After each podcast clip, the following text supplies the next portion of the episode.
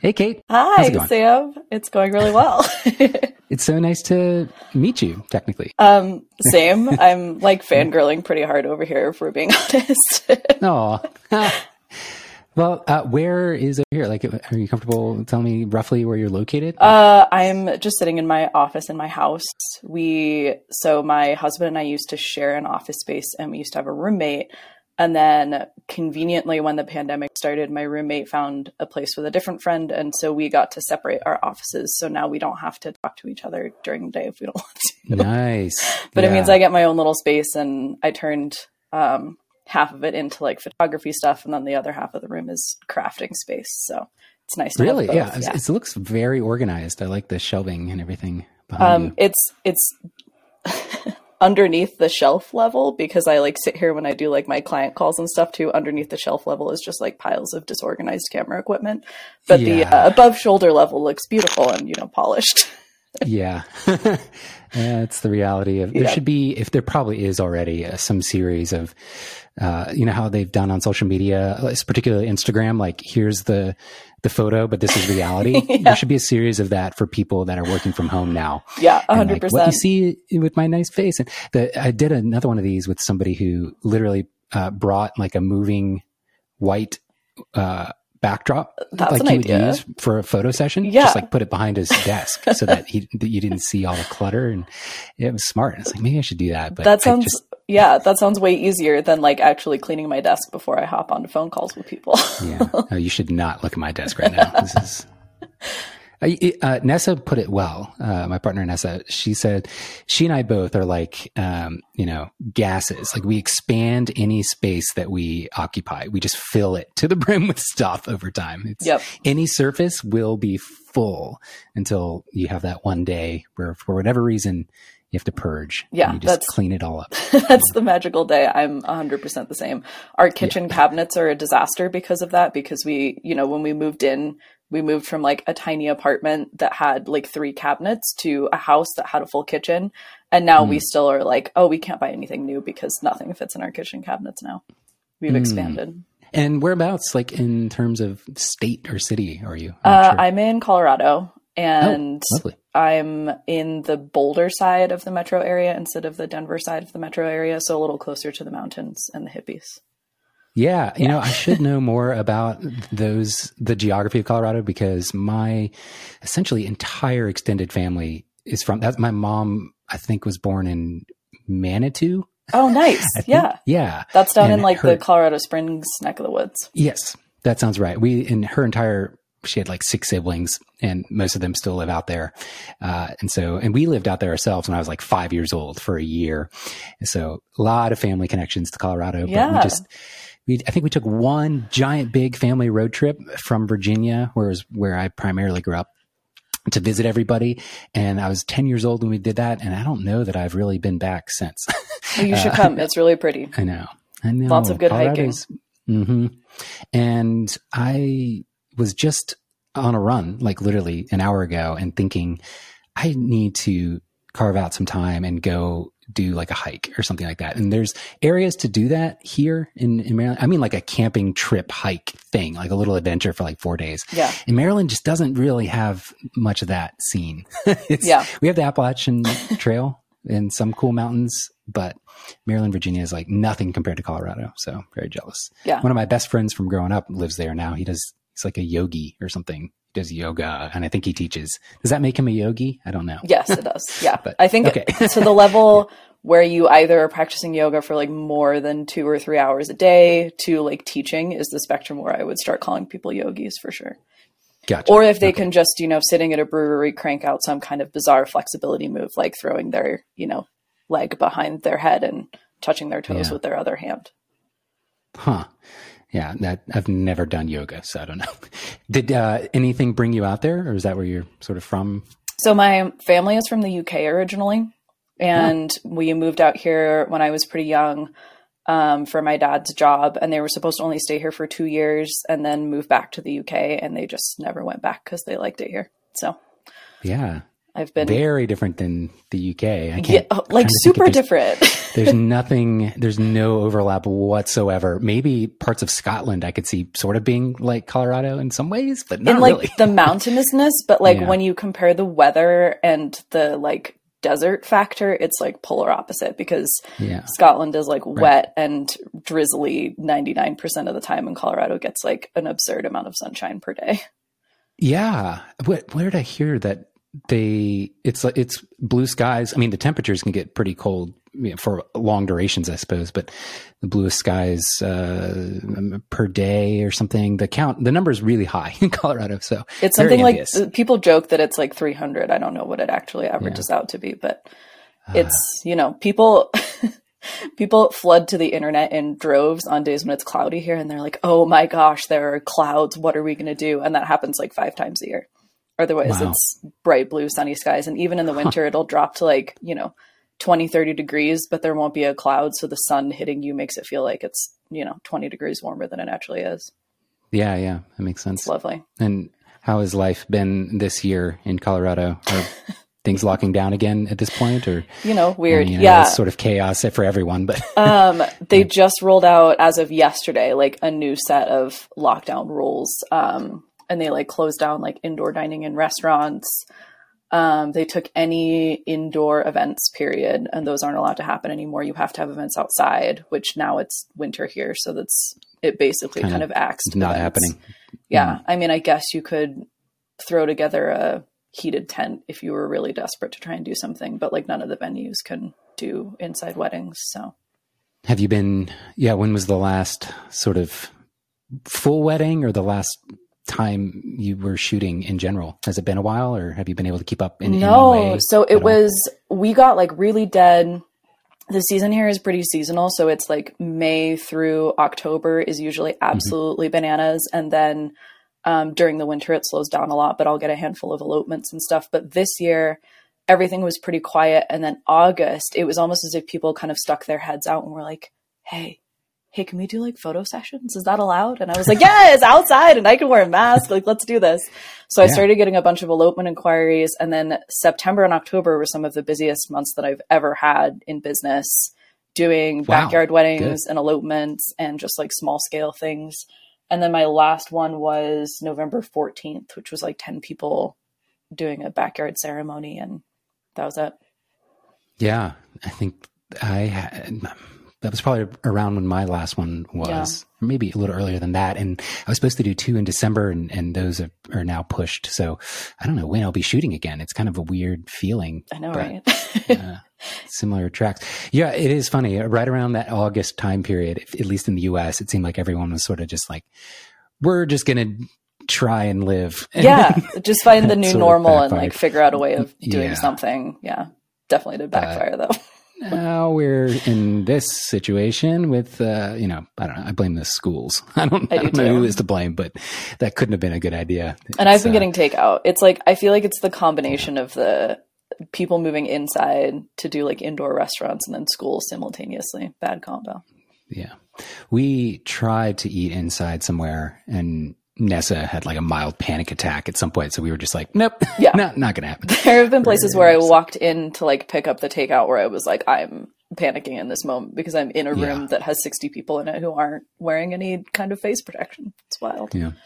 Have you, um, what does your kind of daily life look like then if you're not actively doing photography or, or crafts or anything? Um, Netflix binging or oh my god, yeah, productive. I'm, I'm, sure there's a lot of Netflix involved, but a ridiculous amount of Netflix because how can you mm. not? Um, my yeah, husband ever present in my house. yeah, my husband is a really big Star Wars nerd. So with the oh. Mandalorian season just coming back out again, he's created a spreadsheet in order to watch every part of the contiguous Star Wars universe from beginning to end. And it's something like 300 hours if you add in like the kids TV shows and stuff that are actually really good. Um, yeah, so we've now been like Netflix binging and Disney Plus binging where necessary through all of that, which has been entertaining. Um, That's great. I love that. Yeah, we've also steal that spreadsheet. I will send it to you. um, we also have been doing um, like online game nights with our friends between like Among Us and some other stuff that we can play on Steam as just like joint sort of parties. We actually wind up playing like games two or three hours a night with random folks. So that's a lot of fun. That is cool. Ooh, I like that. Yeah. I did one or two of the like DJ. Somebody would every, everyone would join a Zoom call. Uh, everyone would mute except for one person who Yep. was kind of doing music, and you just sit there and watch each other kind of dance. it's, like okay, it kind of worked after twenty minutes or so. You just really get into it. I like that. uh, I like the game night uh, a little bit more. I'm not much of a party person, so but uh, I like I love music, so it kind of worked. yeah. Um, yeah, cool. I need to give The Mandalorian another chance because Oh, I just did not like it. Really? Uh, I stopped watching after like three episodes. And I just couldn't handle it. Yeah, I don't know if it was something about the aesthetic. Uh, I don't know what they used to film it with, but I, f- I feel like the main, you know, the main marquee uh, movies were all filmed on with film Yeah. uh, cameras, or, or at least look meant to look really filmish, filmic. I guess I don't know what filmish.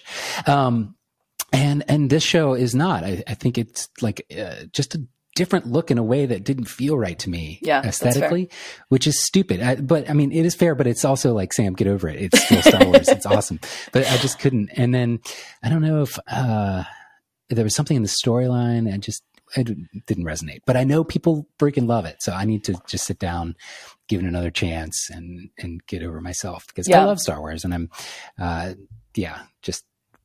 Get, I'll, I'll get there someday, but I think the you- storytelling in it is some of the best in Star Wars so far, 100%. Cool. And the second season, like the, I think it was the second second episode of the second season is my favorite piece of Star Wars of all time. wow, Yeah. okay, bold. So it's worth it to get into it. The second season really is, you know, it's a good payoff. Oh, okay, okay. I'll take your word for it, and I will remember you if I am left uh, upset or, or unsatisfied. Deal. Okay. Why? Yeah, I um, I've been kind of binge watching a lot of um, who's the director. Rian Johnson. He did the Yeah. second one that a lot of people weren't happy with, um, but I loved. I didn't love that movie, but I loved the aesthetic of it, and had kind of had my head in the sand about his work in general Mhm. and, and I've been kind of uh, oh what was it I saw Knives Out uh, over December January when it came out Yeah. you know about a year ago and I think I've watched that movie 20 times It's so Like, I- rewatchable. it's amazing. oh my Every God, I time. love it Yeah. Yes. It's so good.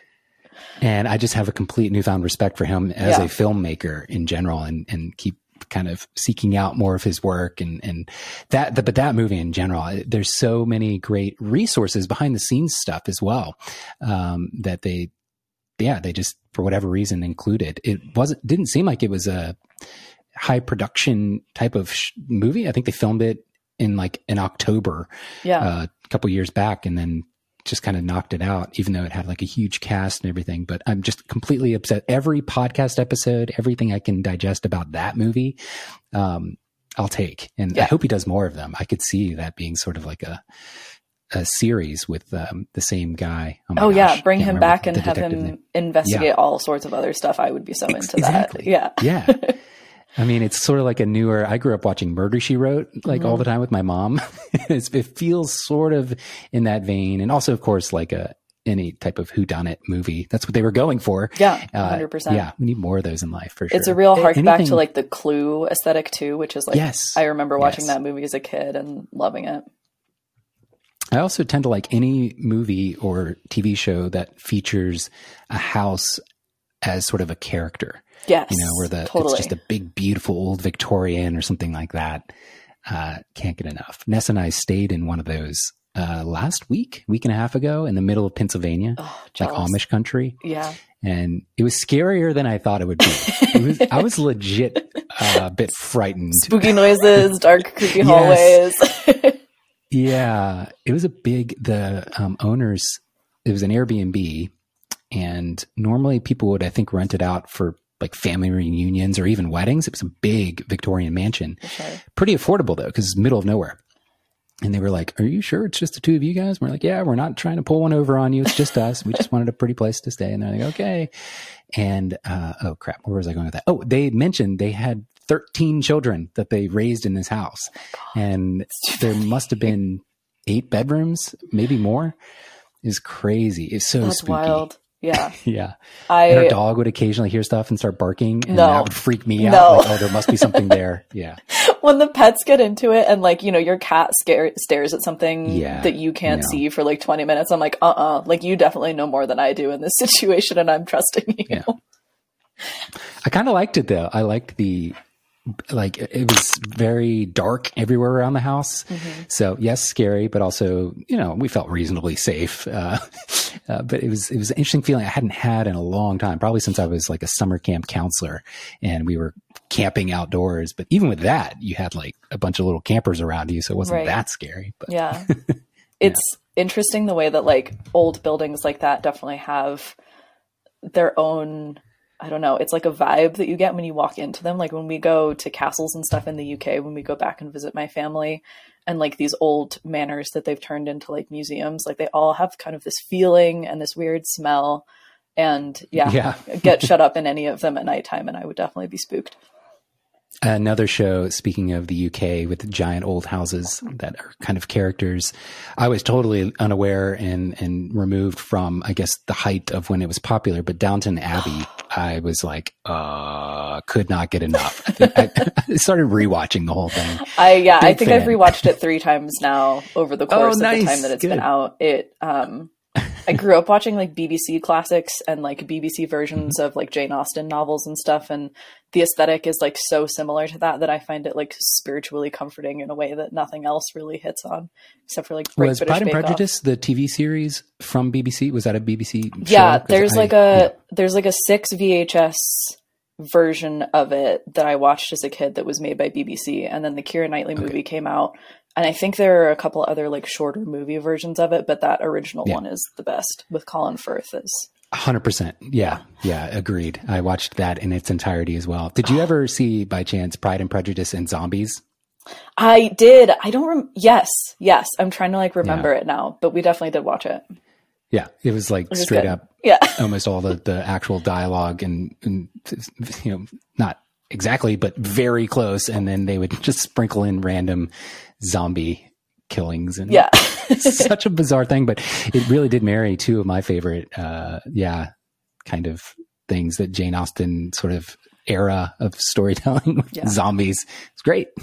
Yeah. all about it give me the combo any day Um, I feel like we derailed a little bit there. How did that happen? I don't remember.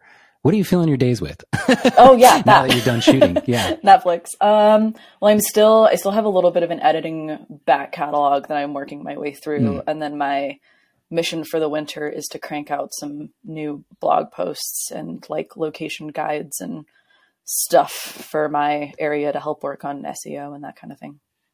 Nice. Uh, do you Yeah. mostly operate like by yourself? Is there any type of local photography community that support each other or are Yeah. you sort of just autonomous? Okay. Um, we have we have like an awesome community here. Like there's a there's a Facebook group that basically is all of the I don't know about the guys. I don't know what they do, but all of the female photographers who work in the Okay, state as wedding and professionals Is, are all together. that strange? yeah, I don't well, mean to interrupt, but I, do, I if I sometimes if I don't make a point when I'm thinking about it, I'll Yeah. f- totally forget, yeah, even though I really want to get to it. Isn't that strange? The like sort of weird guys uh, that are photographers tend to sort of gravitate to one area, and the women in another. It's always been it's very.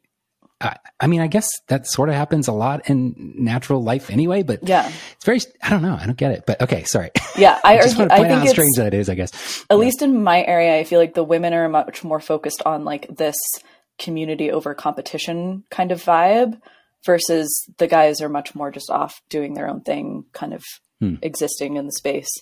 Um, but yeah, so there's this Facebook group that has like 3,000 people in it that I joined um, when I was like a baby wedding photographer and has just been an incredible resource for like second shooters, associate shooters, um, just kind of sharing ideas back and forth and, you know, coffee meetups to just like get stuff done in a, you know, space that isn't your That's house wonderful. when that was possible. And yeah, it's a really valuable community and I've made some pretty much lifelong solid friends out of it who are also oh, wedding that's great. photographers, which is amazing.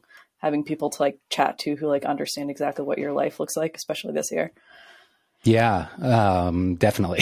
I've unfortunately been uh, sort of removed from the Facebook groups at some point, even before the pandemic. I kind of hit the purge button on a lot Yeah. of those because I was it was being such a time sink. But For sure. I, I kind of wish there was one at least. I, I'm, I don't think I really have even one that I like gravitate to. But yeah, I you, purged uh, mostly like I purged all of my personal stuff on it. I basically only keep it for like Yeah. business and then dropping into these photography groups because otherwise it's a pretty toxic place.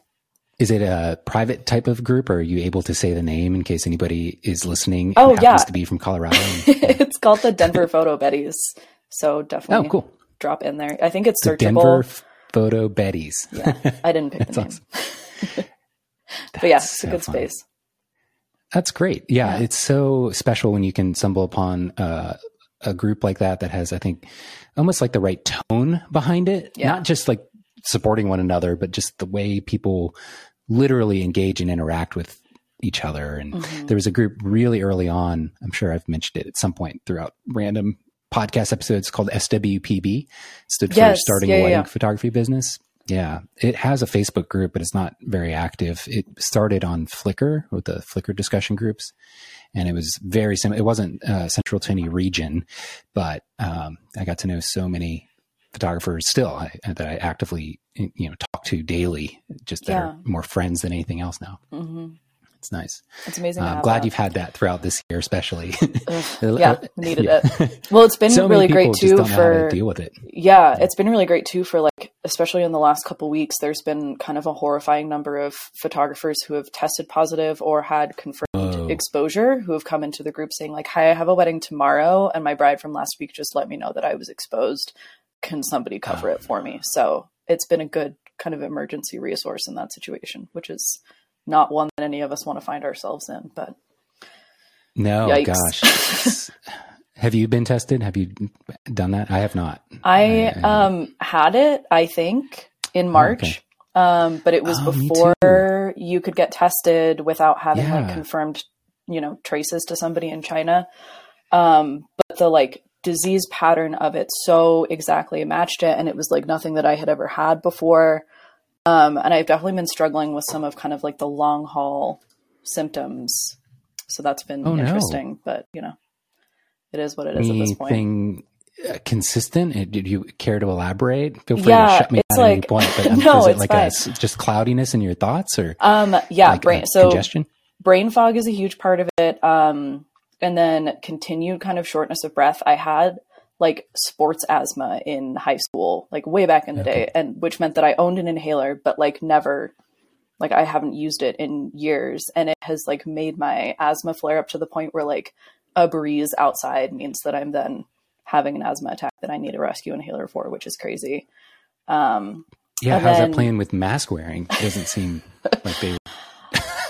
It actually Yeah. the mask wearing helps because it'll filter out dust and Oh, okay. smells and kind of some of the other pollutants. Um, and it was a lot worse until I found a really really good company um, to buy masks from that's based out of Korea that does KF94 masks. Um, that kind of stay away from your face a little bit, and you know, of course, they have a little the bit name more. offhand? Yeah, it's called Soom Lab, S O O M L A B, and the mask I get is called the Air Queen. Um, and Air it's just yeah, it's just like very nice. very breathable. Um, and having the cloth mask would like like I would find myself like gasping a little bit behind it, but with these ones I've been like I can wear it for eight hours no problem. Um, They look really cool too. They just, it's not like a surgical mask, even though it, it seems like it does sort of probably even better job than something like that in terms Yeah. of filtering. Wow. It's really it cool. yeah it helps a lot and i've like i've been ordering big boxes and like sharing them around the people that i know and they like fit most people really well my dad and my sister both have this hereditary like nose situation and Mhm. most masks like don't fit them at all because they like it pushes down on it or makes it really uncomfortable but these like fit right over it and yeah they're Got super it. comfortable Yeah, I'm gonna buy some and try them. I want to start should. seeing masks that have as creepy as this sounds, like smiles plastered. I've totally outside. thought about drawing a smile because the downside of them is they're like not as cute as like a cloth mask that you can get in like a fun print, like a, you know. print, right. Yeah. Yeah, with like Yoda on it so that you can like, you know, have fun with your accessorizing. So I want to like draw little things on them or paint a smile on them. But yeah. Yeah, as much as I naturally smile with my eyes, I I can't do it all the time. Mm-hmm. So, and if you have like a just a white or a black mask on, and you're not actively sort of squinting your eyes and, or naturally smiling anyway, it, yeah. just yeah, just I would love to. Uh, and I've noticed that as a huge problem trying to do photography, Same. even candid stuff. Those yes. moments, I I never appreciated just how much I could create an energy and then people would mirror me in that. 100%. And with the mask, now it's like my superpower has been shut down a, a few degrees. Like yeah. I can't get people to just be, uh, smiling and engaged. And then half the time at a wedding, even if they are like laughing, you can't really even tell because they're wearing a mask. I know, Not right? Always, but usually they're wearing masks. So. Yeah. I found I noticed that moment where you're taking a candid shot of somebody and they catch you and they kind of give you a look that's like, hey, what are you doing? There was this thing that I could do with my face that would completely diffuse the situation and they would yep. relax and go back to doing what they were doing. And whatever that thing 100%. that I was doing with my face is, is what the mask stops me from being yes. able to do now. And it's very weird. You're exactly right. That is how it plays out. And now there's a giant uh, brick wall in between that relationship. Yeah. It makes but it like, very, it's only in that moment because I feel like in, in kind of one-on-one time with the couple, I still find that like because I'm talking to them and engaging with them a little bit more, that barrier doesn't really come into play. But it's totally the people that I don't actually talk to on the wedding day that are like, yeah, you're just deal? a yeah, exactly. Like, why are they taking so many pictures of me and my kid? Like, mm-hmm. move on to someone else now. Yeah, yeah all of a sudden, the six-year-old dancing on the floor by themselves that you're obsessively taking photos of has a different look to it. you yeah. can't diffuse it anymore. no, yeah, it's it's an interesting world. I, I fear also that it's going to be quite a while before the mask wearing truly subsides and people yeah. are comfortable without. I think that'll be one of the last things to go.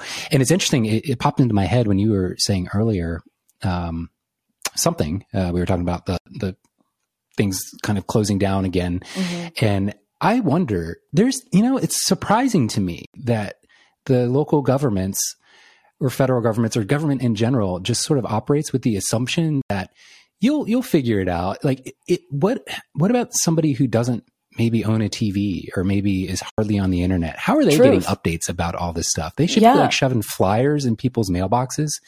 Like Something. there's enough junk mail that goes out in the world. I'm shocked that there hasn't been once a month. Like here's a flyer of the situation this is what you should be doing. Right. They're just like making proclamations and all these statements and yeah. assuming that you will comply or be told if you aren't complying. Well, like it's weird with, to me. Yeah. Also with businesses, like if I wasn't out there specifically seeking out how the restrictions impacted, you know, conducting photography or doing events, I wouldn't know what was going on. So like where is my yeah email newsletter that gets blasted out to all of the registered business owners in Colorado saying like, hey, this is now what you have to follow as a business to be like up to date on the mandates. It's very weird.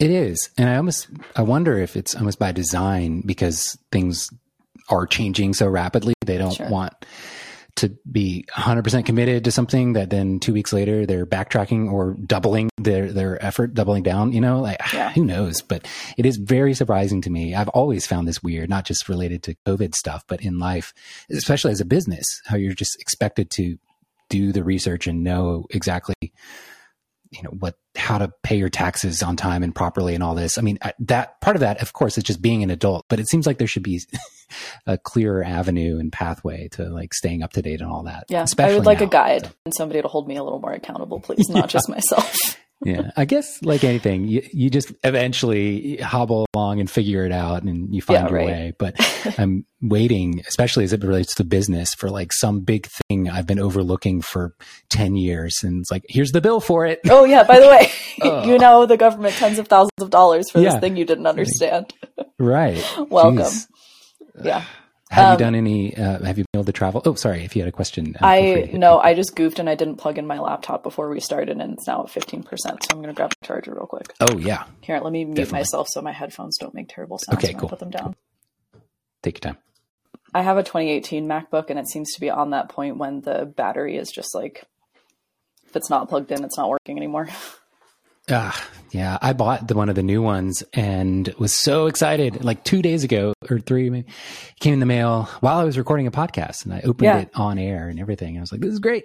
It's the wrong one. I, I immediately I bought. I was. I want the new M1 processor. right. Excuse me. That uh, is supposed to be you know fantastically fast and uh, battery efficient. And I guess I just ordered it so quickly when it came uh, was added to the store.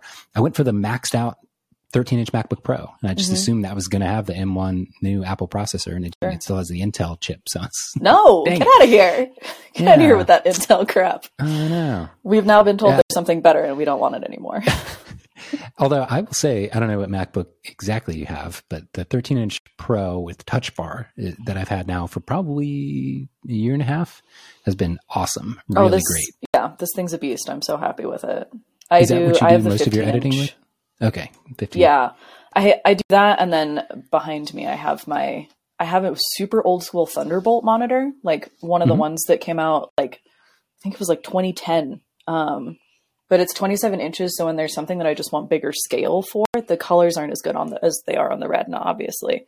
Um, but I'll plug it into that, especially if I'm doing um, blogging or emailing or something where I want you know multiple panels of things going on. But then most of the time I edit from my laptop itself. Nice. That's Yeah. great. Uh, yeah, I've been uh, sort of surprised at how often I use the sidecar feature with Mhm. my iPad. If you happen to own an iPad, I do. I think it needs to be one of the pro ones, but yeah, yeah, that being essentially an extra panel of stuff, uh, along with my iMac Pro display is such a great workflow. And then Yeah. I use Better Better Touch Tool has.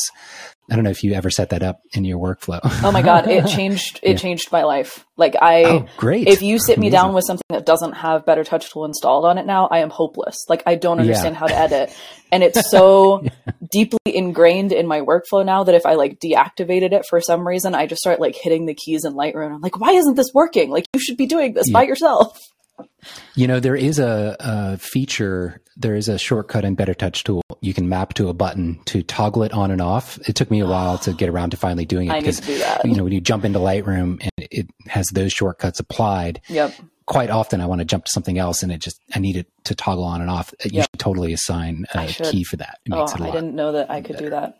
Yep. If I is there a way to do it on the touch bar? Because if I could have a touch bar Yeah, I'm on sure for it, that would be Yeah, Divine. I, almost guarantee. Um, and I'm trying to think of where it is exactly, what the command is. I'll find it. Oh, here it is. Yeah, you just it, it's literally an action, and it's an action that says enable slash disable Better Touch Tool. so just map that to one of your touch bar. Uh, you, I think you can add a custom button to your like row there, and that way you can toggle it on and off with ease. It's, like uh, if there was one thing that I pulled from your Patreon that I would say is the most life changing thing, it's that. Like I don't Oh, understand wow. how people skip it. Well, it's you know I don't maybe things come intuitively and you, you happen to just have a sequence of few shortcuts that work really well for you. But in Yeah. the beginning, a lot of people just have no idea what to what to even do with it, Yeah. and the things that they think they want to try, it like doesn't align perfectly, or the Mhm. the process of making the shortcut is just a little too confusing. Yeah. They don't want to spend more than 10 minutes on it.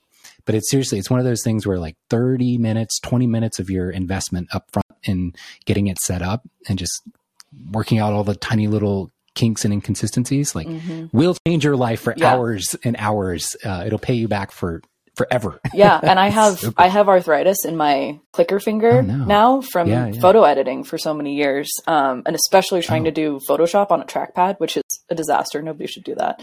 Um, no. So I was relying so much on clicking and dragging with that finger that I would then become like unable to edit and had to find, you know, I started editing on like a Wacom tablet to try and like ease some of it. Um, Yeah. But Better Touch Tool just like removes the mouse from so much of the equation that it solves 80% of that issue for Yeah, me. I'm trying to think. The only reason I touch my trackpad or my mouse is to adjust a horizon line with the crop Exactly. and then to drag in like some gradients Mhm. because I use those a lot. And Yep. that's it. No other reason. Yeah, I use the like pretty. radial gradients a ton, so that's the one that I usually wind up mousing on. Okay. but- What do people use this for? Because I, everyone's like radial, radial, radial. And I'm like, the gradient tool does everything I need and it always looks more natural. Do you have a specific, is it always like the face that you brighten or darken or do you drag in a, a bunch of radials? No, I do. Some, Well, okay, I have like two main uses for it. The first one is so lighting in Colorado, especially when you go up into the mountains, is like nothing that somebody who lives at lower elevations or has never photographed in a bright blue sky against snow will ever experience. And what it results in a lot of times is really, really harsh either side light or backlight if you're trying to like work with a light that's like not necessarily ideal. Um, so you wind up using pretty much every ounce of dynamic range you have on your camera to then pull shadows up on people's faces to try and even out that lighting tone. So I will drop a gradient filter over like the couple standing together in like an oval shape and then pull up the shadows or darken the skies or something behind them to kind of even out the exposure a little bit.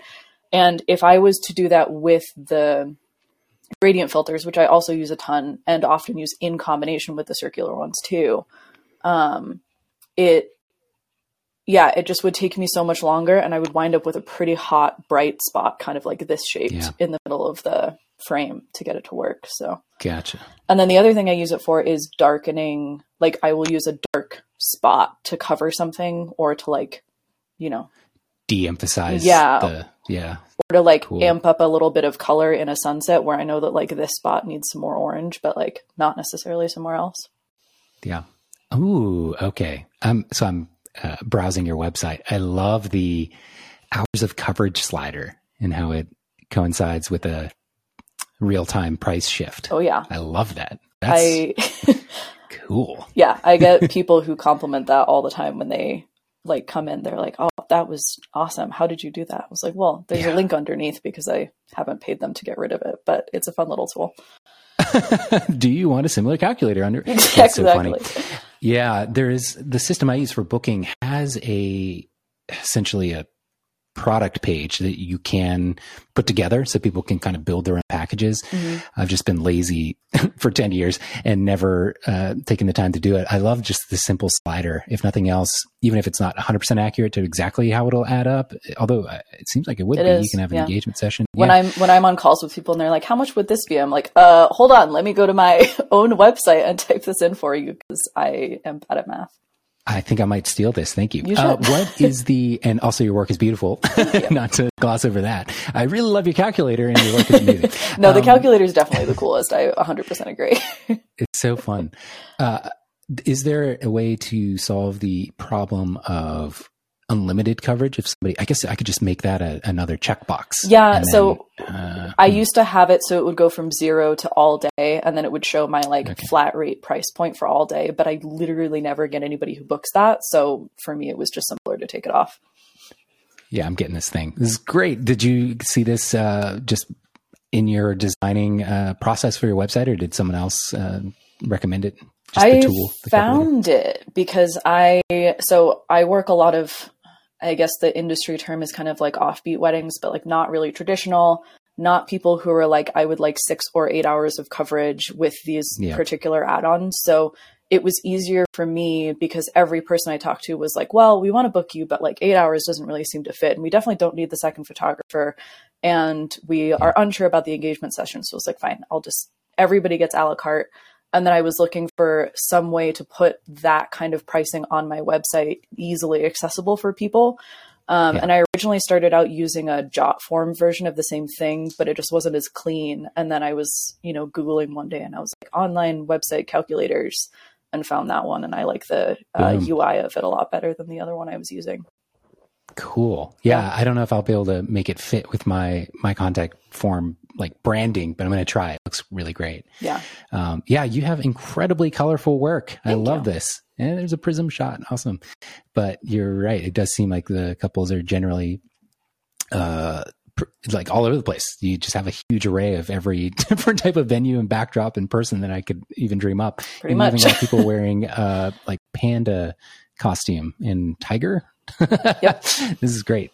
And there's a, a couple that I love on there who did their um, official wedding portraits. Their wedding was on like another day, but they did an add-on session at a carnival, and they were wearing like skin tight, uh, sparkly latex bodysuits, and one of them was wearing like a Mm. corset and a fun like conductor hat. Desperately trying to find this, but It's on the. I think if you go back to the main page, there's one of them on the scrolling portfolio at the top. Okay, I'll check it out. Oh, I see, I see. Okay, the scrolling thing at the top. I'll find it. Did you um, naturally kind of gravitate to working with people like this? Was this like a conscious decision, or did you just randomly start getting uh, really interesting, creative people Um, reaching out to? it was a little bit of a combination because when I first started, I kind of did what a lot of people do with like branding and just tried to like imitate somebody local who I thought was successful. And so my logo was like, you know, a gold sparkly script font and everything was like pastel watercolors on the website. And um, Did you have an arrowhead in your logo? I bet you had an arrowhead. I did not. I never went the Okay, arrowhead route. Um, right. No, I Or could have. the- I was the, really close. The literal arrow. Yeah. that's uh, quite common. Anyway. um, and yeah, and just got like crickets. And the people who talked to me would then wind up just going and booking somebody else who lived that kind of lifestyle a little more authentically. So at one point, I was like, okay, well, screw this. I'm a colorful weirdo, so that's now going to be my branding, and um, geared things very heavily to like the LGBTQ plus community because that wasn't as heavily marketed to by a lot of Hmm. people in my area, and I'm part of the community, so I was like, representation, please. Um, yeah, you have a literal tab. That's a, yeah, it's Yeah. really great. um, so that kind of shifted it a lot. And then just by making that little bit of an adjustment to, you know, I want people who are a little offbeat. I want to, you know, capture who you are no matter what you look like or how your relationship looks.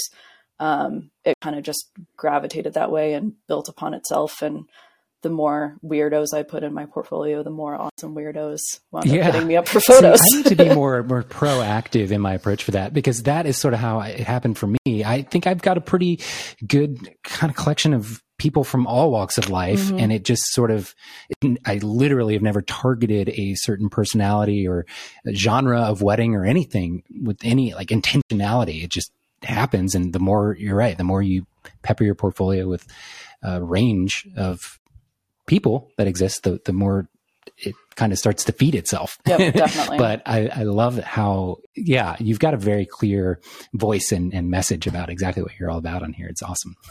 Sorry, I didn't know this was going to turn into like a website portfolio review or something, whatever it is. But it's just No, awesome. Yeah. I had, I wasn't like super familiar with your work, but I am really enjoying uh, Luke and Leah. Is that their names? yes. Your- your We now we have an Obi Wan now as well. Ah. But Oh, yeah. so it's Leia then. Why did I say Leah? Like I'm an idiot. Leia. That's adorable. yeah, they're they're sweethearts. My life is full of 150 pound of pit bull. It's pretty great. Yeah. So you have three now? Mhm. Three pit bulls? Wow. They're all rescues. Interesting. Oh, Um, that's sweet. yeah, Leia was the first. Couldn't say Oh. no to those ears. Yeah. I, Nessa somehow, she, uh, I'll just catch her like on a website browsing, you know, the local rescue or whatever they're called. I don't know. And I don't know how she, she can bring herself to do that and see all those sweet pictures of dogs and not immediately go out and get one. But yeah, I, I that was can't. my problem. yeah, if, if, if I like kind of look from a distance and if I see her doing it, I leave the room because I know if she like, you know, just come sit over here and just hang Yeah. out with me. And then I start looking, if we start looking together at any point, it's done. it'll be like two hours and we'll probably See, go. I appreciate your self control because that's the part that my husband doesn't have. So when I started scrolling, he would come sit next to me and would go, That one's really cute. We could totally do a third dog. Let's do a third dog. And here we are. Yeah. How, okay. So with the third dog, how much did life, I feel like if you had one and then you got two, life would change a lot. But then once you had the third, maybe it's not quite as different than having two. Am I accurate? that was our that was get- our rationale with getting the third is like the jump from Yeah. one to two was you know hard because it's double that's so much more it's a whole entire another dog so i was like well going to like three we already have multiples what's the difference here um Yeah. the biggest difference is that i cannot walk three by myself because Oh, so before yeah, if we went on dog dogs, walks right. he would hold one i would hold one or you know you can hold two by yourself as one person um, but holding three is like a whole nother ball game and i'm not that skilled yet Gotcha. So now two people have to be there to walk them all at the same time. I'm wondering how the we have like a neighborhood dog walker. I'm wondering how she manages. I mean, they're not all huge dogs, but there's some big ones, and she No, must always mad have like five. Mad skills because I've now had three dogs for like two years and I still can't do it. So I can barely manage our dog, little popcorn. yeah, he's like but he's like this big, Sam. yeah, he's teeny, and he still pulls me like the entire time. And we just did a poor job kind of training him anyway uh, when he was young to be a disciplined walker. But, yeah. Like it. He barks too much. That's the thing. Ness is always like, man, we should get him another one. You know, Is- or maybe when he gets older, we can get a younger one, and it'll they'll kind of feed each other. Popcorn will be more energized because there's a little puppy, and a little puppy will have somebody to you know, play with. Blah blah. blah Yeah, but I can't handle with popcorn at least. He just barks at everything and it just drives me mad. I'm literally sitting here in shock that we haven't heard it yet because he just barks every 20 minutes or more. yeah. Uh, the dangerous part with multiple dogs is that, they trigger each other. So if one Yeah, barks a little bit, the other one will jump in trying to do it louder, and then the third one jumps in on top of that trying to go louder. So the the Bork patrol is pretty out of control when they go for it. But pit bulls, do they do they bark much? I feel like They're- bigger dogs. They're terriers too, so it's the Oh. same the same kind of like dachshund like thing, just Yeah. multiplied in size. that was a really by- good, good impression. Yeah, I volunteer at a shelter, so I can No do way. dog barks. Yeah, My goodness, That How was, has um, that been this year? that was the saving grace for our dogs actually, because I so I photograph the dogs at the shelter now, and everyone's like, "Oh, how do you do it without adopting all the dogs?"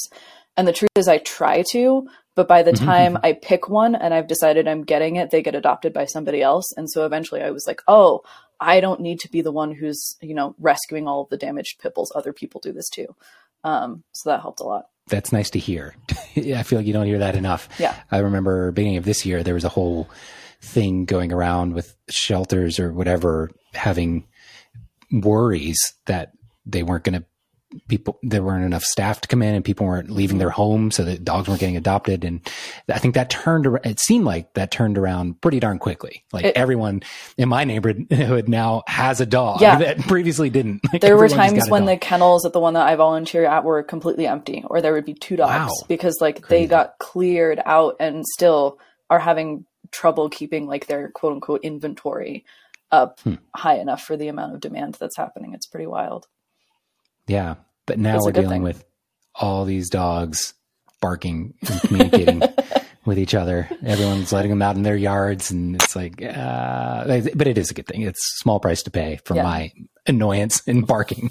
It's fine. They no, they. I feel like our neighborhood, everyone had one, and now everyone has two. Because when we moved in, I remember thinking that it was a very like doggy neighborhood, and now I just see people with multiples. So Yeah. Yeah, And everybody's, uh, at least in my neighborhood, on a, uh, like a, pattern of walking every day where they didn't used to be Yeah. not just because of the dog but people like to get out of their house you Um, have to. Yeah, so many people working from home here. I live in a weird neighborhood though. It's uh, very. We must be the youngest people here by 20 years. There's Oh, nobody else fun. our age. Yeah. Yeah. It's not exactly fun, but it's interesting to observe the habits of older people. Sure. People that have kids that are closer to our age than I am to their parents. It's like weird. But uh, yeah, a lot of those older adults uh, clearly working from home constantly. So we get much more observational uh, awareness of the people that we live around. I Yeah. know. Better people watching for sure.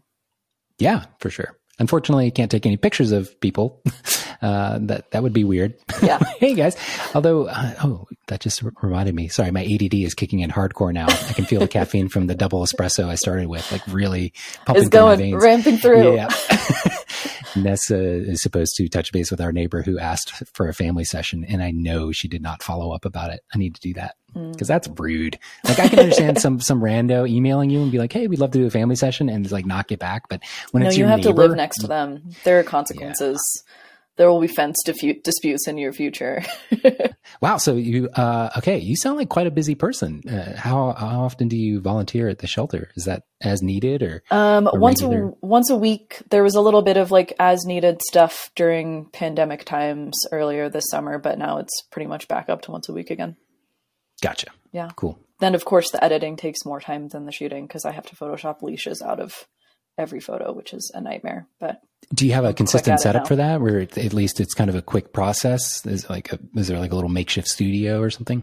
Um, we use a there's a flat concrete wall that gets um, you know on Okay. in the morning it, the sun is on the opposite side of the building so it's just flat shaded concrete and that's the go-to if it's too cold outside there is a little studio setup but um, the studio setup and it makes no sense to me that this is how they do it but they have big strobes they have AlienBees and i would say 60% of the dogs are like what the heck is this and they just start like cowering and then we have to take them Hmm. outside anyway and deal with the cold for like that one dog um, so as long as it's above like 40 i just try and stay outside That makes sense. And if dogs aren't particularly well trained, like how are you going to get them to sit right where well the yeah light they, is kn- they know pointed? And- nothing yeah yeah.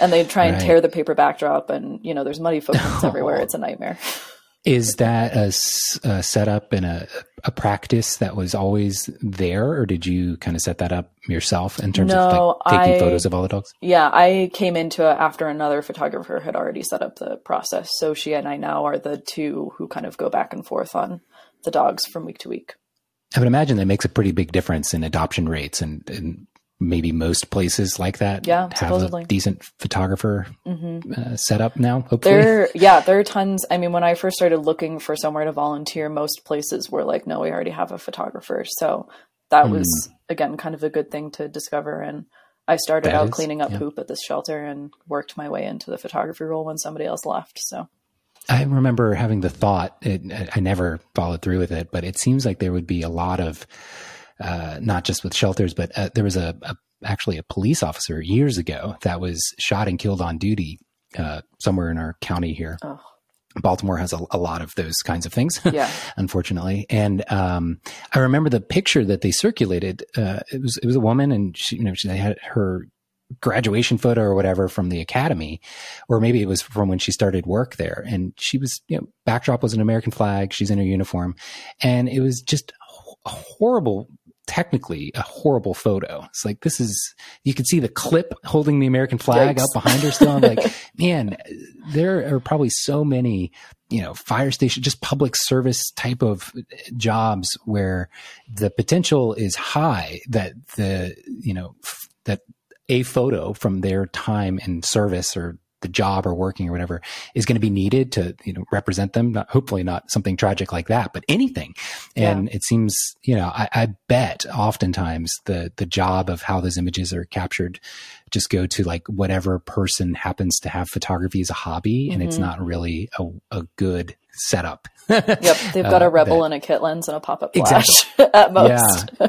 You're, you're like one degree away from what the setup is at the DMV, Sure. which likes, or you know, passport picture. But it seems like some of those jobs would really benefit from somebody, even for a day, to just come in and like teach whoever is in, in charge of the camera equipment. Like, Yeah.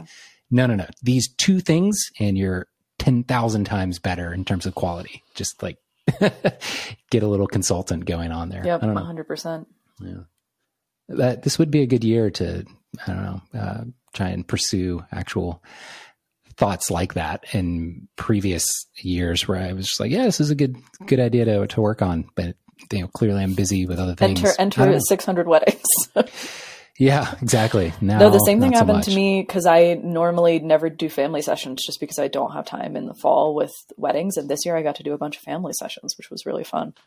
That's awesome. How Yeah. did you like those compared to well, wedding day? Um, they're fine. So I used to work for a company um and like was a lead photographer under somebody else's studio brand um and that studio did family photos and headshots and corporate and real estate and everything. So i kind of dabbled in most genres. And what i found is that the the adrenaline and the hype and the excitement of the wedding day is what keeps me entertained by it. And if i try and do families or seniors or something else too consistently i get bored and felt, feel like i'm stuck in like a rut and i can't really break out of it. So it was nice doing a handful of them but i'm definitely not by any means switching to being a family photographer Yeah. Okay. Cool. I, yeah, totally agree there. Yeah. Oh my god, your Instagram is great. These people in dinosaur uh, Yup. costumes. It's beautiful. Those things are hilarious. If you haven't actually been in one ever, you should put it on your bucket list. It's so fun. Yeah. I think I've seen one at a wedding, maybe. I can't quite. The way it bobbles when you Exactly. run is just like unlike anything else. Um, so what is your, I know you said you're, you're quite the sort of techie, other than Better Touch Tool and this awesome calculator, uh, on your, on your, I'm going to steal a calculator, uh, in, in, as payback for the Better Touch Tool. Perfect. Are there any other like uh, cool cool resources or not resources, but like kind of tools that are you can't live without anymore, or or something that you're maybe aware of that you haven't had a chance to implement yet? Maybe you'll you'll work on this winter. Um, the the one that happened most recently, which like this is only like three weeks old in my discovery level, is I actually put that plugin that you talk about that syncs that does the automatic syncing with smart collections in Lightroom. Oh yeah, Um, cool. And I used to use, you know, I've used a handful of different like Instagram scheduling apps over the years, and none of them really made the process easier or as fluid as I wanted them to. And Yeah. now I just have Lightroom on my phone and sync my, you know, two starred, these are my social media images up there. Um, and then, you know, if I'm sitting in the car driving somewhere or watching TV and I'm like, oh, I'm a little antsy right now, I'll throw up an Instagram post. All of the stuff that I've just edited is there and I can even tweak it and then post it, which is just game changer. And then I have an iPad Pro too, so I can cull and edit a couple things on my couch. I just re-edited some of my portfolio images with Signal Flow sitting on my couch because I sync my like five star images to Lightroom now. Yep. Ooh, okay.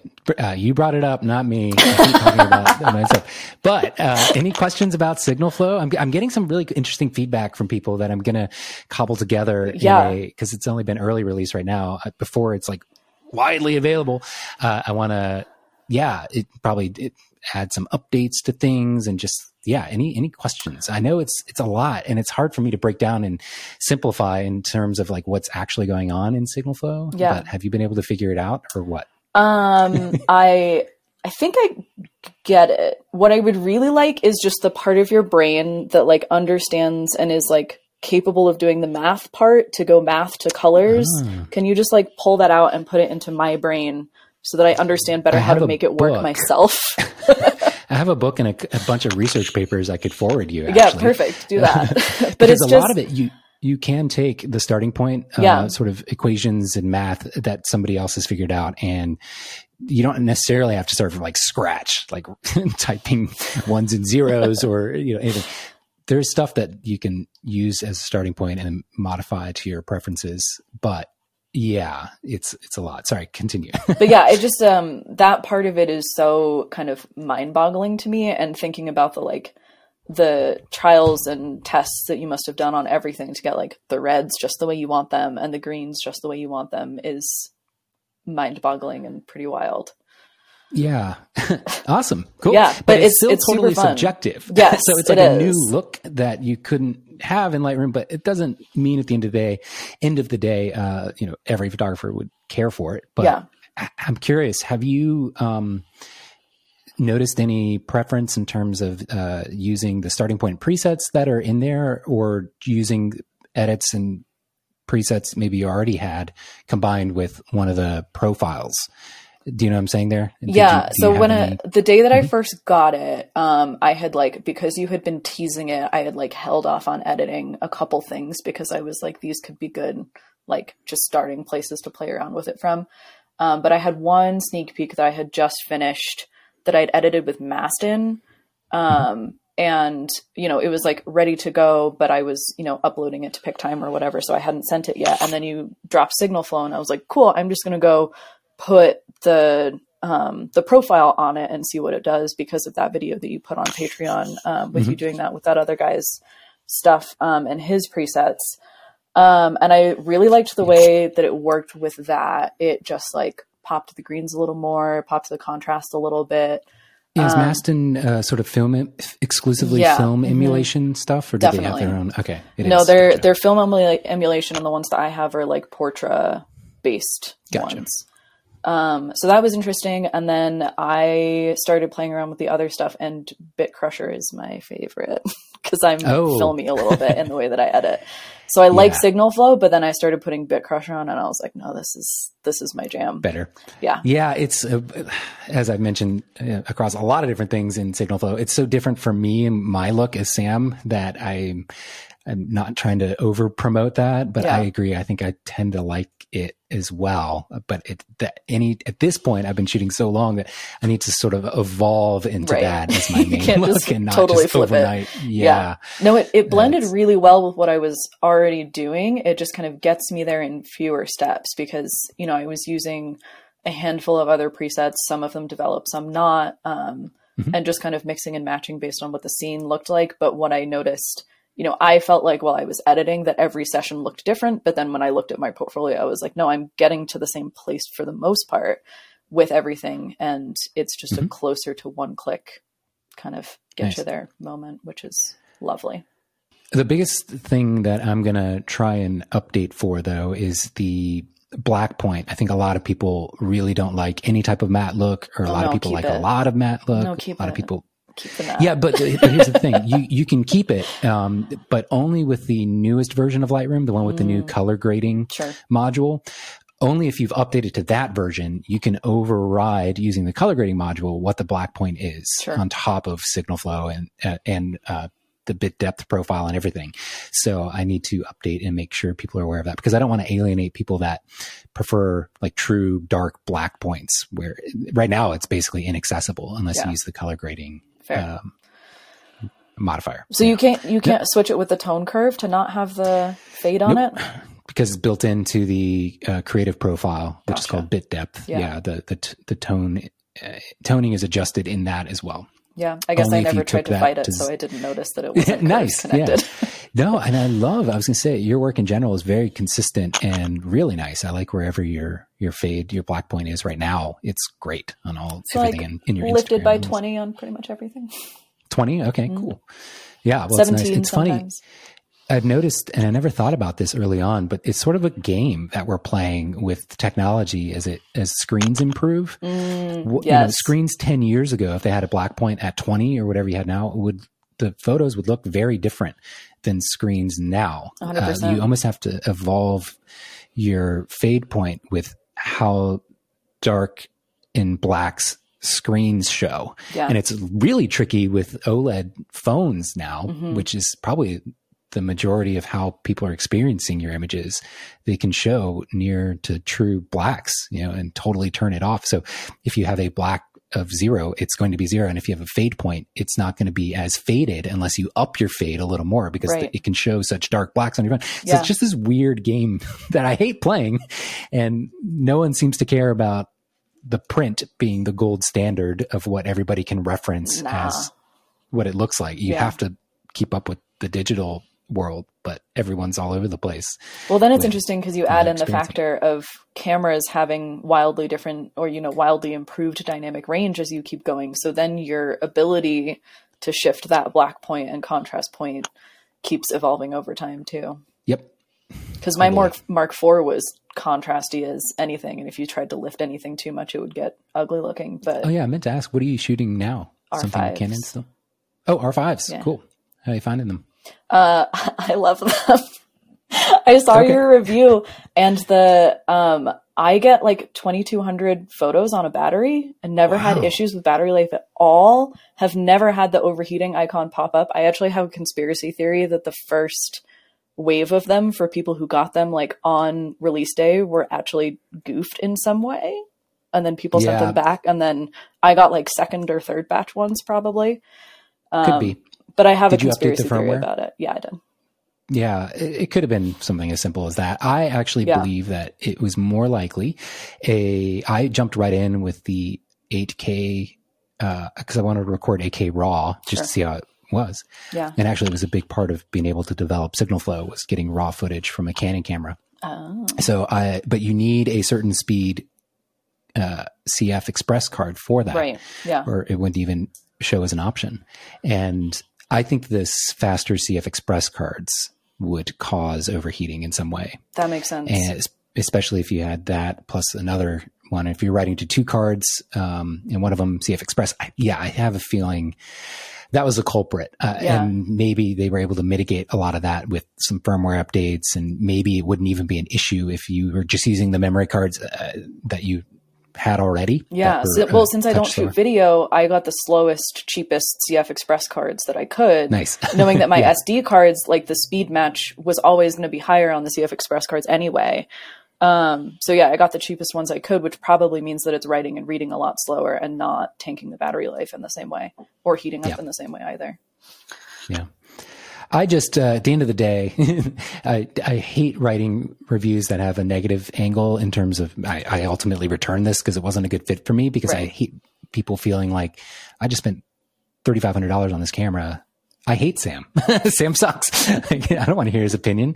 Uh, but I try and write the review and I think I did an okay job. Maybe No, I I think you updated did. later to Yeah. cover it to be like, no, it's not the worst case scenario. But I do still hold that the R6 is a better fit for pure still people that do absolutely no video. I, I, I just, I think it is better. Um, but the R5, uh, just lighter file sizes, all this stuff. But the R5 Yeah. is a, a great camera. Same autofocus system. You're getting all the same benefits. Yeah, definitely. Plus, you know, the insane resolution of it. So that's always fine. But I figured I would try the R5, and if it felt like too much, I would return it and switch for the R6s. But I've been pretty happy with it. so And I'm also a troublemaker. feel the, the heat, the like hand warming? I've only grip? felt it You never- once while I've been shooting. And I my first wedding with it, it was 95 degrees and I was out for 8 hours and it never Wow. never okay. got warm. Huh. You weird. said you were about to say you like to get yourself in trouble with something. oh, uh, I'm a troublemaker with cropping too. So I was Oh. scared about going down to 20 megapixels because I have images where I've definitely cropped out most of it to get something out of it that I liked. Fair enough. So, you know. The I, I desperate. I'm so desperate for Canon to. They could do this in software easily. Next firmware update. I, I want them to give you exact control over the frames per second. Yes. Like that. I'm overshooting like crazy. If I had the R5 shooting at high speed, oh my gosh. I, No. I don't know how many hundreds of gigabytes a wedding would be, but it's insane to try and think about. Well, I had that Um, problem when I first switched to the R because for whatever reason, going mirrorless versus DSLR, I started shooting like twice the number of photos. I have no idea why because I was shooting it both on like low continuous mode, but it just feels easier in some way to like Yeah. take a bunch of photos. So I've been trying to like curb myself back again to where I was at when I shot with the DSLR. Same, but the the low mode is too slow for me. It's Yeah. just a hair not quite where it needs to be. Mm-hmm. Nikon lets you create two separate exact features. It would give you like in low mode, you could choose a range between one frame per second and like three frames per second. In high Oh, that's mode, you could choose a range between like six frames per second and whatever the max of the camera was. Like Yeah, that that'd be is a good great. way to. I Yeah. love that. Give me give me four frame per sec- frames per second if I want it. Yep. Four or five is sort of the sweet spot. I think I'm trying to remember the Nikon camera, the D750, D850. Yeah, those those were consistently great, and I would average 3,500, 4,000 images a, a wedding day, Yeah. and now I'm like double that. I know. I'm at like five or six thousand. It's painful. yeah. My hard drives really are streaming. tricky. If you try and combine that with the uh, plugin, the Jeffrey Friedl plugin, the Mm-hmm. uh, the Cloud Sync, are you using it um, in a way that syncs? Oh, you said it's just sort of social media priorities. Is that what gets? That's what I flagged and synced started it as. Okay. Yeah, and then the other day I upped it so that it pulls in my last ten days worth of RAWs, so that I can call on my iPad. Um, that was like my like second step with it, um, and it goes a little slow.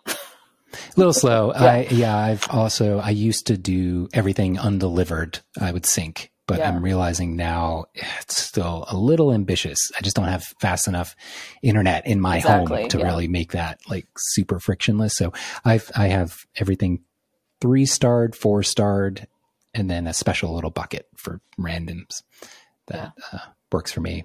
But but I guess at the end of the day, it doesn't matter if you have smart previews rendered no matter what size camera, the R5 or anything even larger, it still gets neutralized down to like a 2500 pixel wide Yeah, smart exactly. preview. So And I had Just it off takes longer smart previews it. like ninety percent of the time. So yeah, that's the big thing with Signal Flow. The J, have you played around with the JPEG finalizer Mm-hmm. at all?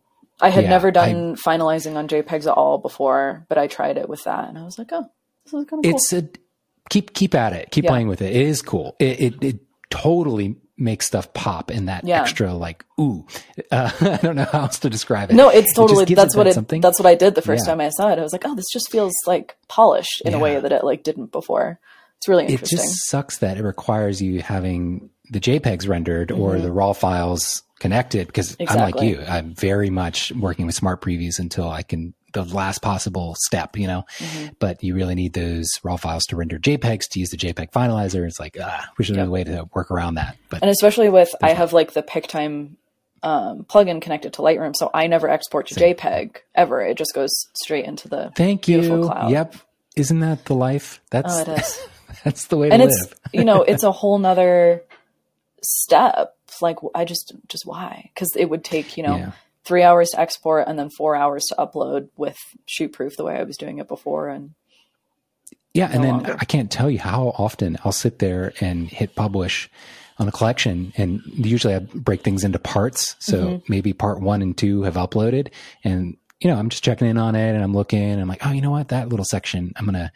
It's already been uploaded, but I want to just tweak the white balance a little bit tighter or something Yeah. like that, and and I'll modify and you know it'll be flagged to be republished. And, yeah uh, it's great. So, you know, you have one consistent reference for everything you do, especially if you want to make any changes or uh, you know, client requests Yeah. black and white to be converted into color. You don't have all these different variations of edits. And yeah, but I will say the Pic-Time plugin isn't super elegant. I wish they made no it a it little be better. cleaned up a little bit you know. Yeah. i'll take what i can get I think the ShootProof one was pretty good back when I never- ShootProof more. i goofed and i never used the ShootProof one when i was using ShootProof so i don't know what that life is like I- I have a feeling the plugin is sort of a support and uh, maintenance.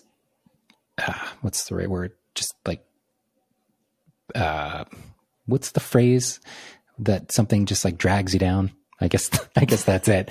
It just kind of it's a it's a resource hog for them, Yes. and Oh, I, yeah, I think a lot of these companies just outsource that plugin aspect Sure. Mm-hmm. to someplace else and hope for the best. And it's yeah, it's just a lot of crap to deal with and supporting it. So they just don't prioritize it as a feature. Yeah. But yeah, and then lightroom from me. what i understand makes it hard for anybody to integrate things consistently with it so apparently that's Adobe a as a whole. yeah exactly That is the entire company. we'll get there. I'm about I, today is the first time in that I can remember in a long time, must be years, that my computer, my iMac Pro, just totally crashed. Complete black screen, turned itself off out of nowhere. no no I was hitting I was hitting export on a review video of the Zeiss ZX1 camera that has Lightroom built into it. Mm-hmm. I just finished the final edit, hit export, two minutes into it, computer, yeah, no no autosave, so I have to re-edit the whole thing. It was like 30 minutes long. It's gonna no. I'm going to d- jump right into that after this, but the um, seeing what Zeiss was able to do with uh, the Lightroom mobile app built into this camera has been pretty exciting. is it the And? I honestly don't think Adobe had to. It is the future. It totally is. That is the first thing anybody that's I've shown the camera has said. Like, oh, this is yeah Canon and Nikon should have used their mirrorless systems as an opportunity to wipe the slate clean with their internal camera software yeah and just use something Android based. hmm You know, shove a phone basically in the back of the camera, make that the screen, and started down that path. But yeah I i, mean it makes just want control. sense like the android software has been being developed for years and years and years as Totally. a user interface like camera software is secondary to everything that they're doing it seems like because they're focusing on autofocus and Yeah. And they haven't really all the evolved the interface at all No. in years. It's like the same as their initial digital cameras. yeah my like original 5d basically has the same camera menu as the r5 it's ridiculous Yeah. it's so silly. But have you always been Canon? no Oh, uh, I have zero brand loyalty whatsoever and have jumped from. I started out on Canon. I had a Rebel T2i, and then I got an original 5D, and then I went to the Nikon D7, or no, then I went to a Mark III, then a Nikon D750, then okay. Fuji X-T2, and I shot Fuji Nice. for like two years, and then I went back to Canon when they released the uh, 85 millimeter 1.4 that actually focuses on things, unlike the slow 1.2 that you can only use in a studio. Yeah. Well, the new one, the R, if you like 85, it's humongous, but the 85 1.2 RF is beautiful. It, it's super reliable with focusing stuff, but it is a beast. It's like it's sort of a weird paradox that you get stuck in because I would recommend it if 85 is your jam and that's like your go-to Yeah. because it is such a good lens, but also I wouldn't recommend it because if that's a lens you use a lot, your arm is going to die because Yeah. it's so huge. so it's like uh, I don't know what to say, but I do love the Samyang 85 1.4. It's Yeah. fantastic. You think Yeah. does it to you compare, you know, the same as or, you know, difficult to tell the difference between when you're using one or the other? Only, I would say it's not that difficult only because the Samyang, something in their glass, either a coating they're using or whatever, I don't know, it tints everything a little bit more yellow. Okay. Uh, so if you took side by side photos, you would definitely be able to say like, oh, the Samyang is yellower, but you can correct for that in, Right. you know, just white balance. It's not like a huge deal, but Sure. other than that, uh, it's great. And it performance wise, the autofocus tracking and all that, it's fine. And then it's a featherweight lens. The Samyang is so light and comfortable. Oh, Uh, and know. it's like a third of the price. So Yeah. really hard to argue with that. You can literally buy like three and a half of them for the same price as one. for real. Yeah. And then the Canon 85 f2 macro that just came Mhm. out is fine, but it it's clearly meant to shine in the macro range. Yes, Yeah. it can be used as a portrait, but and it's sort of fast, but it's it's not what you want. I think that's I'm, I have a review wrapping for that as well. But Yeah, I mean, it Um, looks nice just because it's so small, but I don't think I would ever use it in place Yeah. of one of the beefier ones for actual professional stuff. yeah, it's about the same size as the Samyang. Samyang might even still be smaller, and it's a 1.4. And with a mirrorless body, you want as much light as you can, even if you're not shooting wide open. Exactly. you want as much light coming in for the autofocus to track accurately, Yep. especially if you're shooting in low light. And so, yeah, the Samyang, I was, and as a company, I knew nothing. They were not on my radar. I was waiting for Sigma to finally Yeah, launch RF same, stuff, which I think they're doing next year. Ugh. So maybe wait, hold out a little longer. because- yeah, too late. Well, uh, yeah, I'm, I'm sure I'll buy and try it when it, when they finally do roll stuff out because Yeah. I love Sigma stuff. Yeah, I had only heard of them because my videographer friends used them back when they didn't make autofocus ones, but had kind of the cheapest, best quality manual focus primes if you were just trying to do video with a clean set of fast glass. I think I don't know. I'm just pure purely guessing on my side, but there must have been some like dump of intellectual property that suddenly the developmental work on glass and sharpness and all this was accessible by everybody else, Right. like all these other random companies, because Yeah. so many companies are starting to come out with really well performing, sharp, nice to look at uh, lenses that are Mhm. just cost nothing relative to the big big names. Yeah, for me, as long as the autofocus is there in tandem with the good quality, I'm you know I'm here for it. Sold. Yeah. I do miss the. It's a shame the Samyang doesn't have the control ring. I don't know if you use that for anything, but I have that mapped to ISO, and Yeah. I, I love that. But I only used it on the R, but now that I have because the R5 has another layer of buttons, I don't use it anymore. I use the back scroll the, wheel for the thumb wheel, yeah, makes sense. yep. Yeah, it's the way to go. Cool. Well, uh, yeah. Anything else going on in your life? Anything you want to plug? Do you have a podcast? no, I don't have a podcast. Okay, it's fine. Uh, I've thought about it, but it sounds like a lot of work. I don't know. Um, podcasts are interesting. I don't know if you ever listened to my other podcast I did with Nathan. Yeah, th- they're they're not so hard. The video component is new for me, and Mhm. now I do all the editing for it in video, which is a little clunkier. I'm used to editing in Logic for Yeah. podcasts. That's like really nice, and I. You've been delightful, but I tend to clean up a lot of people's ums and ahs, including my own. Uh, just people tend to have that natural tick when they're yeah, in between thoughts. And so I, a lot of the time will go through and edit out every single, um, and awe and awkward pause. And so if you don't have the patience to do that, then podcasting's probably not for you, but nope, it would drive me crazy. Yeah. Has it made you more aware when you're talking to people in real life of their ums and likes because you've paid attention to it when you're podcasting? Yes, hundred percent. Definitely. yeah. It's, it's bizarre, but it's like anything, you know, the more you do it, the more you, you see it in everyday life. It's Yeah. same with, how photographers approach things and certain keywords that I've observed videographers or photographers use to like set people up in a pose or whatever. Like mm-hmm. I'm just, yeah, you tend to be really oversensitized, hyper aware of all those slight in between things that uh, maybe you didn't used to. Yeah, so it all plays into each other pretty well. I mean, yeah. if you can, maybe not podcasting, but any other type of sort of creative uh, output can inform so much of what you do as a photographer or anything else really yeah. it's it's kind of cool when you look for those connections yeah my painting and drawing background in art school has always been like a large photography issue uh, we got one there is there one i'm amazed my dog honestly. it was going to be one of yours i mean since we have four between us there was there were bad odds. Bound to be. You're right. They really do have that same it, yeah, sort of it's the same like yeah. announcement like hello you're in my space. I'm a protective terrier. Get out of here. Yep. Although i can't tell so part of me makes me think that popcorn when he does it he's expressing that he's frightened or scared like he's he's a little bit scared. Yeah. he just wants everything else to know that he's there so it stays away from him yeah. until he sees it when he wants to and then it's like i'm gonna lick the heck out of that thing and that person whatever But that's definitely Wait, so, the one that just barked is Luke, and he was like Luke. super scared of everything when we first got him. So he definitely barks out of like, no, no, no, no, no, I'm scared if you. Don't, don't do whatever you're doing. But the others bark more out of like, hey, hey, what's up? that's awesome. Uh, okay, yeah. Now we need to stop the dog talk because I, I, I, feel, I feel like we need to get a second now. Alienating. So, oh no. Uh, I'm curious. How, do you still paint paint very often?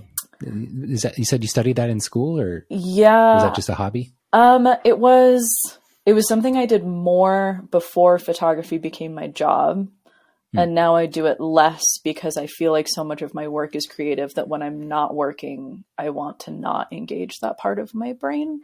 I did um I do like the grown up coloring books occasionally just as like a compulsive thing to do while I'm sitting on the couch, but that's as close yes, as I I've get to painting now. These. Have they always existed and I was just never an adult enough to, to be aware of it? Or is this no, like a new thing? They came out in association with um, like therapy, I would say maybe huh. six, seven years ago. Um, okay. I'm a psychology major too. So it was like when art therapy started becoming something that was talked about and acknowledged as like helpful for especially like PTSD and anxiety somebody came out with like here's something with a lot of really teeny tiny squares that you have to focus to color in see if it kind of corresponds with art therapy in a way that works and then it got popular okay yeah and it it does help does is that why you do it or do you just like the yeah i'm something okay i have a terrible habit of like if i'm watching netflix like this whole part of my brain is still engaged and doing other things whether it's work or worrying about pandemics or, you know, a gajillion other things. So mm-hmm. I'll, I have to have something else going on so I can like do things with my hands or the bad thing that I do is sit on Reddit. So that's what the coloring book tries oh. to stop me from doing. Yeah, Reddit's the worst one. It's so it's the best and it's the worst because I pulled off exactly. Facebook and you know if you can get down to like like I follow a handful of photography subreddits and some joyful photos of dogs. So I've culled out most of the bad parts of Reddit, good. but there are bad parts of Reddit too. For sure. And uh, yeah, the Reddit was one of the only apps that I like was like, I have to take this off my phone. I just yeah. can't, I have no self control, but it's back. I, I I feel like, especially cause that is where I got early, um, early insight on COVID. Yeah, thing was there was really good information on, on, there originally. Yeah. When I uh, was super sick and, and dying and mm-hmm. stressed about it all, I was on Reddit the whole time reading all the scary news articles, which I'm sure helped. well, that's the problem. It tends to feel like, oh, well, this is definitely the reality of the world. Because look, all these thousands of comments, everybody's uh, upvoting and agreeing, and it makes sense and it's logical, and yeah. everything's bad, but it's still not reality in terms of your day to day existence as, exactly. a, as a person yeah. and where you are in your house sitting in your room. Like mm-hmm. it's not exactly, but man, Reddit is really good at sucking you in because yep. the comment voting system is genius. I mean, it's, yeah, It is, and it feels like people still have so much control over the algorithm, whereas with Instagram and Facebook and most other things, the algorithm is like totally in their hands now versus Reddit still feels a little more engaged with its audience in the right ways to me. But yeah, no, agreed. Yeah, I mean it's magic. Everything. I'm convinced that most stuff that is viral that spreads everywhere else on the internet starts on Reddit. Oh, it does. Although maybe that's sort of shifted to TikTok now. I think TikTok yeah. has tapped into some ability to actually be the genesis of a lot of things for sure uh, going viral for sure. But TikTok uh, makes me feel old because I don't understand I it. yeah. I think I understand it and I've tried and I still fail and I suck at it. So I'm just, just going to be dragged kicking and screaming into that. But it's also like 100% video content. Yeah. I hate, I hate making video. Uh, it's fine for educational, like long form stuff. Mm-hmm. It's okay, but I hate, unless it's like Instagram stories with just little random things from my life. Uh, I don't want to sit there and think about a 30 second video and how witty I can make it. Yeah. You know, it's just a lot of work. I tried one reel once and then I was like, cool, never doing that again. yeah. Reels. And I don't even build my reels in the app. I use something else that makes it a lot easier. Oh, what do and, you build it in? Uh, an app called InShot. Oh, okay. Is absolutely incredible. It's such a good app. It's well worth, it's worth every penny. Uh, the, I think they have a free version. I'm not sure what the limitations are, but I think it's 30 bucks to buy it outright. And it's, if you need to do any and all lightweight editing and even some pretty advanced features as well, they use InShot and it's just a mobile app. It works on iPad as well. Nice. Uh, it's absolutely amazing. Now, when I have to like jump into something bigger like Final Cut or DaVinci, uh, it's like, uh, it's better be worth it or it better be actual, fo- like crazy complicated footage that I'm trying to piece together because InShot it makes it so easy and it's all mobile based, which is great. How does it compare to like Premiere Rush? Because I use Rush for Way the better. little bits of tinkering that I do I with know. video. Mm-hmm. I tried Rush as well. InShot's better. Okay. yep. It's just intuitive. It's just yeah, at its core, everything about it is intuitive and lightweight and fast, and oh, it's great. Nice. And it I'll saves it everything yeah. like reliably as a draft. I haven't lost any work from it crashing or anything. Which is always uh, the worst with video programs. Oh gosh, yeah, especially on mobile because but uh, do you think you'll buy the new M1s? Are you interested in in those? You said you had a 2018 MacBook, so that, yeah, should last another few years. Yeah, it's on my radar. I think I I'm not gonna jump all in now. I'll I'll outlast the rest of my computer tech and then I'll switch over probably. I'm trying to switch now because I do have an iPad Pro. I want to start using that as my sidecar because the big Thunderbolt display has started going orange on half of it, so it's becoming even more useless oh. than it was previously. So I might yeah. trash it and do my laptop and my iPad side by side with each other as my workstation instead. Um, cool. But yeah, I think you know I'll I'll see what things look like when they come out and probably jump into it when my 2018 dies on me, which hopefully won't be for a few more years. So yeah, you'll be fine. I'm sure. Yeah. It, everyone is probably best to wait and see how the apps sort of evolve and be and, and are or are not reprogrammed to support yeah. the silicon natively. Exactly. That's the thing that uh, kind of gives me pause as well is yeah, and until things Better Touch Tool if they yeah. updated or not. It's like it feels as annoying as when the Mac OS went 64 bit and yeah. half my stuff stopped working and I didn't realize that that was going to happen except it's more of a conscious choice and you still have to pay thousands of dollars for the hardware for none of your things to work. So I'll wait a little. I need to get in that business. Pay me ec- extra thousands of dollars to make things work a little bit worse. Yeah. but if also only, some things better. if only they paid us for photos that were mostly terrible, but on the good side, a little right. bit better. yeah. You get every 10 shots is amazing. Yeah, exactly. Huh. Oh, I was going to ask with Better Touch Tool and mm-hmm. being such a fan. Do you uh, use your do you use it in the touch bar very often, or do you have it mostly? Uh, no, uh, I haven't jumped into keyboard touch bar at mm. all. Uh, do you have a touch bar yeah. on your 2018? Okay.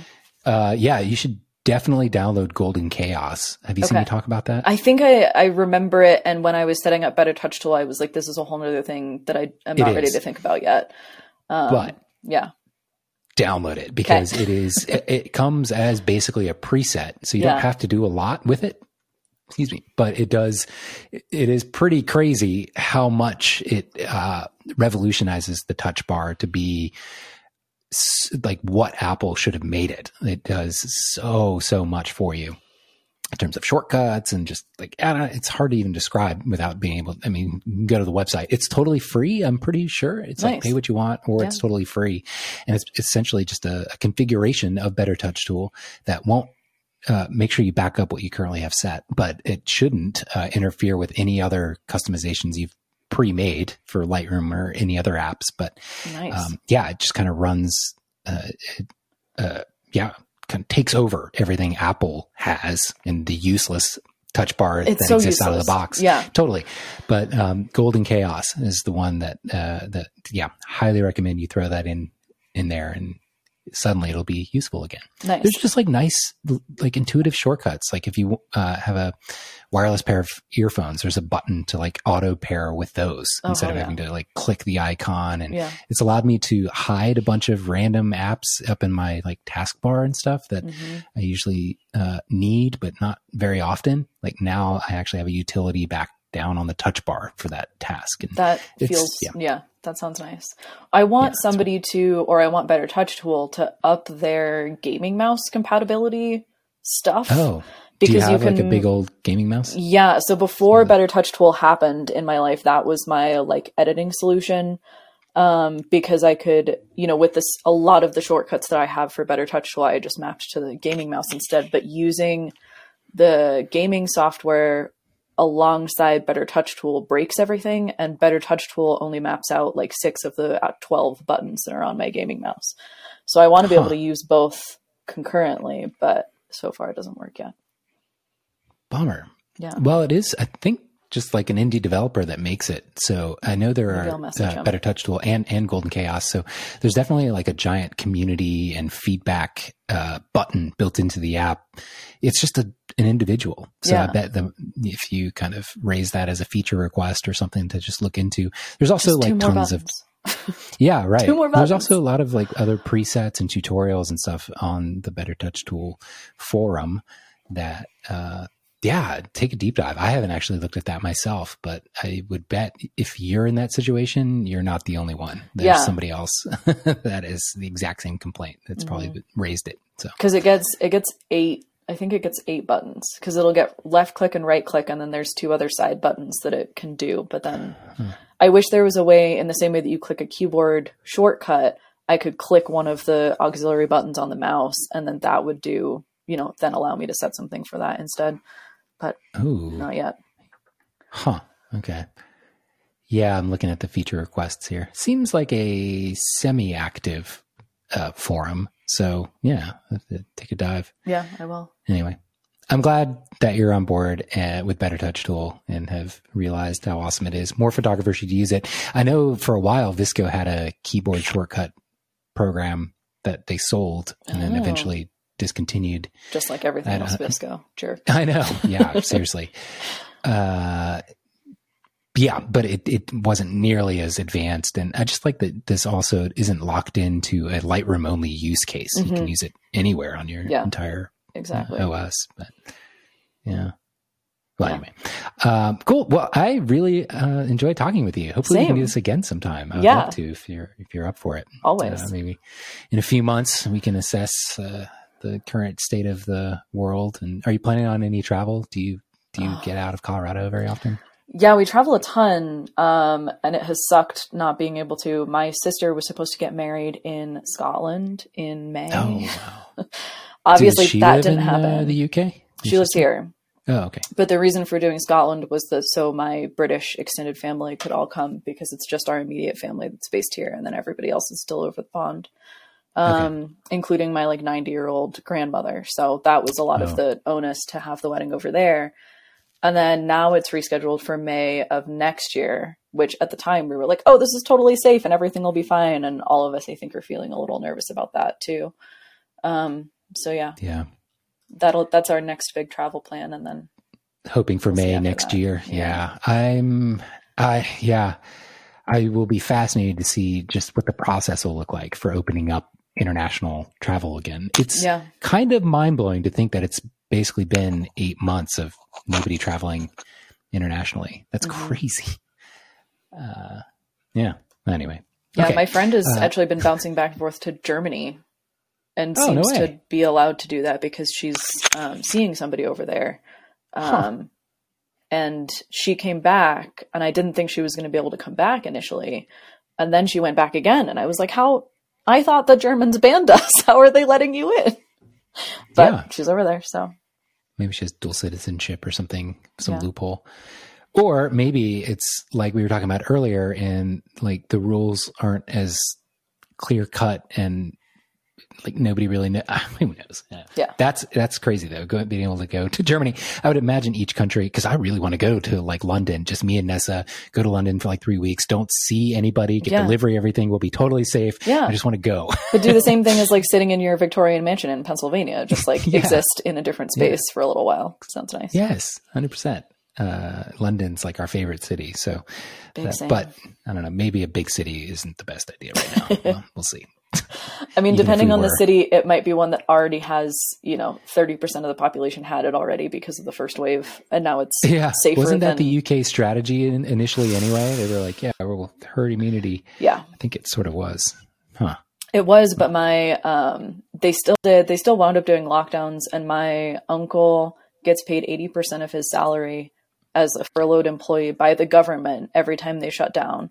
So rather than Oh. giving businesses money, they've just been paying all the employees their, you know, most of their salary to keep everybody happy. And that seems like a much better system to me. Okay. What about people that are self-employed? They get 80% that- of what they made while being self employed based on previous year's taxes or whatever.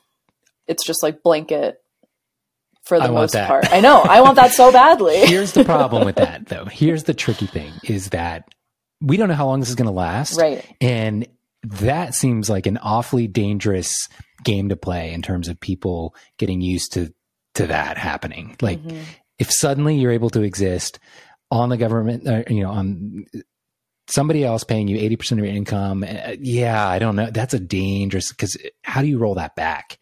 Yeah. I mean, know, they did. never gets smaller, and that is a huge step in in, in a direct. Every single day, you feel that uh, influence. Eighty percent of your income is quite a lot of income. Yeah. so it's oof, They did it for know how you three months between, I think it was March to June, he got, and then he went back. And just like a week ago, they pulled him again, but same, you know, payment situation as before. Yeah. Well, it does seem if I don't know how we could afford that, but apparently money Just print keeps- the money. Print, print, print- print yeah. it. It's fine. Yeah, Keep going. I see many many Reddit threads about that. Uh, yeah, well, gosh, if they could manage something like that, I'm sure a lot of people would have a lot less anxiety uh, in life. But For real. see what happens. I don't know. Okay, I do Yeah. have to go. I, I No, think go- we could go- keep talking for another hour. Go edit your Zeiss go. footage. um, yes. Oh my gosh, I hate redoing work. for everything. Same. Uh, thank you so much. Uh, what's your Instagram? Just going to plug that in case anybody wants to look Um, it is what just it is, but just Kate Merrill Photo, M E R R I L L is the last name. gotcha. Yeah. Do you ever get tired of having to spell it? No, not yet. Oh, okay, good. It's not my maiden name. It's my husband's name. So I'm still Ah. only five years into having to spell it. I got really tired of spelling my maiden name. Oh, okay. Was that more complicated? It's Yeah. it's Irvin, but it's spelled like Irvine, the city in California. So for Americans, I had Oh, yeah. to say Irvine, like the city in California, and then for British people, it was the Oh, other no, way. no. But nobody ever said it right. It was a disaster. Yeah. I get sick of just Hurd, H U R D. Yeah. It's just sort of my default for everything. Because I know people think it's an E or an EA. Yeah, Anyway. Okay, awesome. Thank you so much. Yeah. Uh, really appreciate your time. And Thank we'll you. talk again It was fun. again, hopefully. Yeah. All right. Bye. Bye.